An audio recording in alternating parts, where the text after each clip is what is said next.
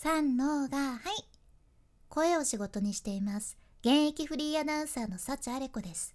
話し下手からフリーアナウンサーになれた幸あれ子があなたの声を生かす話し方のヒントをお届けします。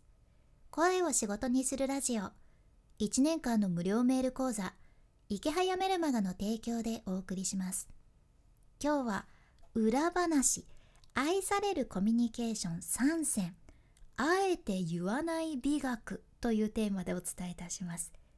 裏話ってことは裏話です。私サチアレコは本業でテレビリポーターをしています。でそのテレビの現場はオンエアには乗らないというか視聴者が気づかないようなもっともっと多くのコミュニケーションのもと成立しとるじゃね。やけん今日お伝えする内容をあなたが聞いたら多分これからテレビとか YouTube とかそういう動画の見方が少し変わるかもしれません。あとあなたの日常とか仕事にも活かせるテクニックがあるはずやけん是非参考にされてみてください。まずね簡単にサクッとご紹介すると愛されるコミュニケーション3選1つ目が案に意味するメッセージ。2つ目あえて全部は言わないコメント。そして3つ目優しい非言語コミュニケーション。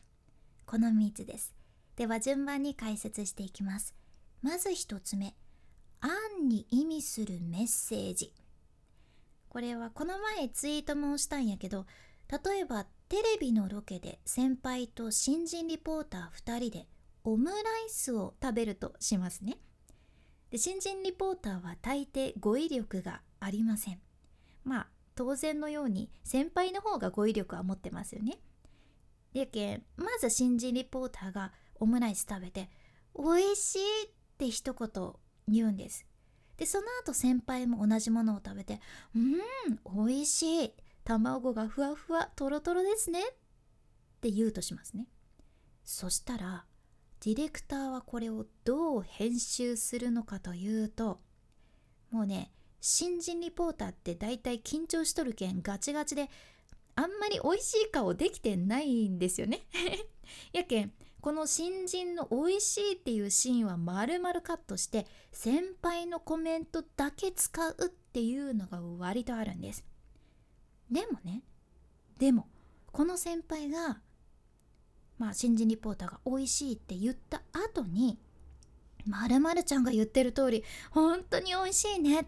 卵もふわふわとろとろだよねって言ったらまるちゃんが言ってるシーンないとつながらんけんさ。ディレクターは新人のコメントから使うことになるんですよ。はい。これがあえて言ってないけど先輩リポーターからディレクターへの新人のコメントからちゃんと使ってねっていう案に意味するメッセージなわけです。れはね私はどっちも経験ありますね。こういう先輩の優しさの恩恵を受けたこともありますしまあ私も後輩にしたこともあるし逆に新人リポーターの時がっつり丸々カットされたこともあるじゃね。まあこれは確かにちょっとロケに特化した特殊なコミュニケーションになりますが日常でも仕事でも〇〇さんが言ってる通りだね。ほんとその通りだねっていうのは結構使えるテクニックです。みんな誰でもさ否定じゃなくって肯定されて共感してもらえたら嬉しいですよね。やけまるさんが言ってる通りだねっていうのは使ってみてください。では2つ目。あえて全部は言わないコメント。これはねさっきのもそうやけど1人ではなく2人でリポートする時あるあるですね。まあ、1つ目でお伝えしたように2人で行く時ってコメントをかぶってしまうことよくあるんですよ。やけできるだけ2人とも違うコメントをするのが望ましいんです。やないと2人で言っとる意味がなくなるけんね。そうなると先にコメントする人が有利なんですよね。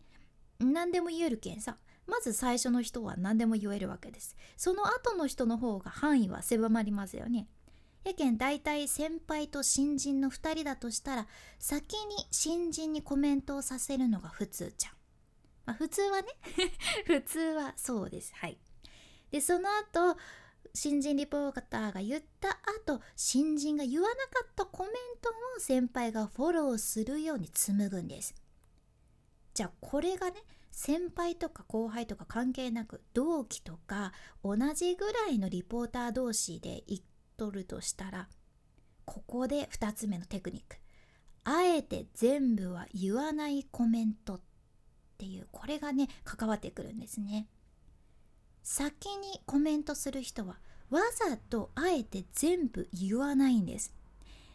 例えばさっきのオムライスで言うと最初に食べる人がねパーって食べて「うん卵がふわふわとろとろですね」までで止めるんです。そしたら2人目のリポーターはチキンライスとかケチャップに言及できるんですよね。で心の中では「あコメント残してくれてありがとう」なわけですよ。じゃあこれがバチバチ仲悪いライバル関係の2人で言っとるとしたらどっちが先にコメントするのかの取り合いなんですね。で先に大きなリアクションを取れば取るほどカメラがギューンってそっち寄るけんあとはカメラ寄ってもらってわあ卵も美味しいチキンライスも美味しいケチャップも美味しいもうこの三位一体の感じも美味しいって言って全部のコメントし終わってほらあれこちゃんも食べてみなよっていうわけですよ。そうなるとうんって私は食べて本当だ美味しいって言って。うんあとコメントしてないのは何だろうな。あ添えられてあるパセリかなとかね。そういう悲しい感じになるわけです。まあみんながみんなそういうことをするわけではないですけどね。でもほとんどの人がお互いしっかりコメントちゃんとねできるようにあえて言わない美学というのを守っています。これも優しさからですよね。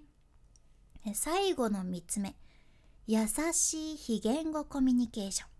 これはね私も何度も何度も救われてきた非言語コミュニケーションがあって腰をポンと押すっていうやつなんですよ。これ背中じゃないのがポイントで背中じゃなくって腰をポンと押すという動作ですね。もうね新人リポーターの頃緊張しすぎて私話すタイミングもわからないっていう時に今コメントしていいよ今がタイミングだよってね優しくポンって腰を押して合図してくれたんですよ先輩が。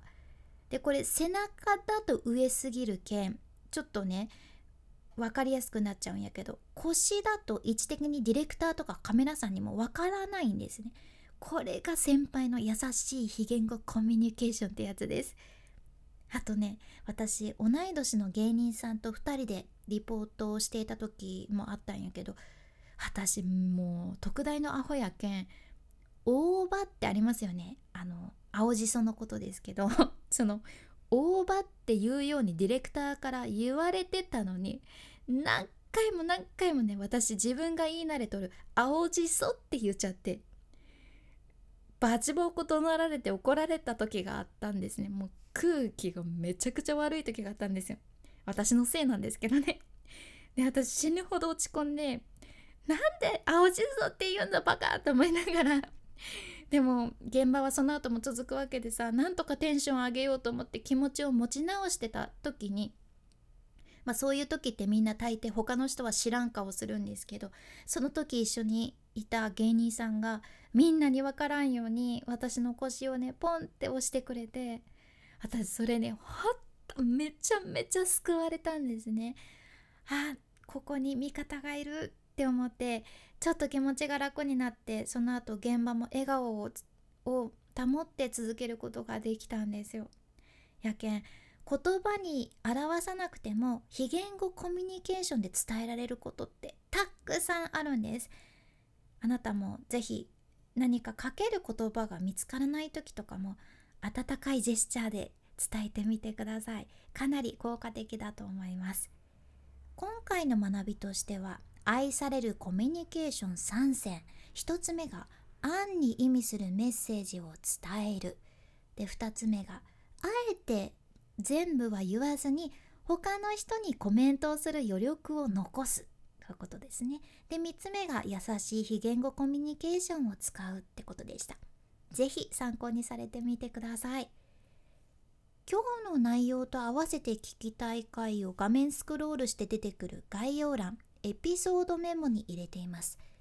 今日はねまた会いたいと思われる声の出し方3選という回ですね。こちらも愛される話し方テクニックをシェアしとるけぜひ今日合わせて聞いてみてください。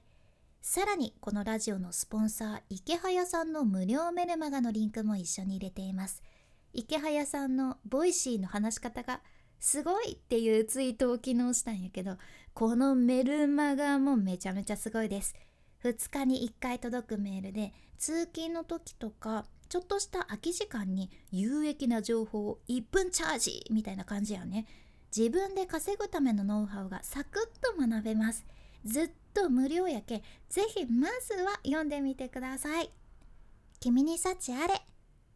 ではまた。博多弁の幸あれ子でした。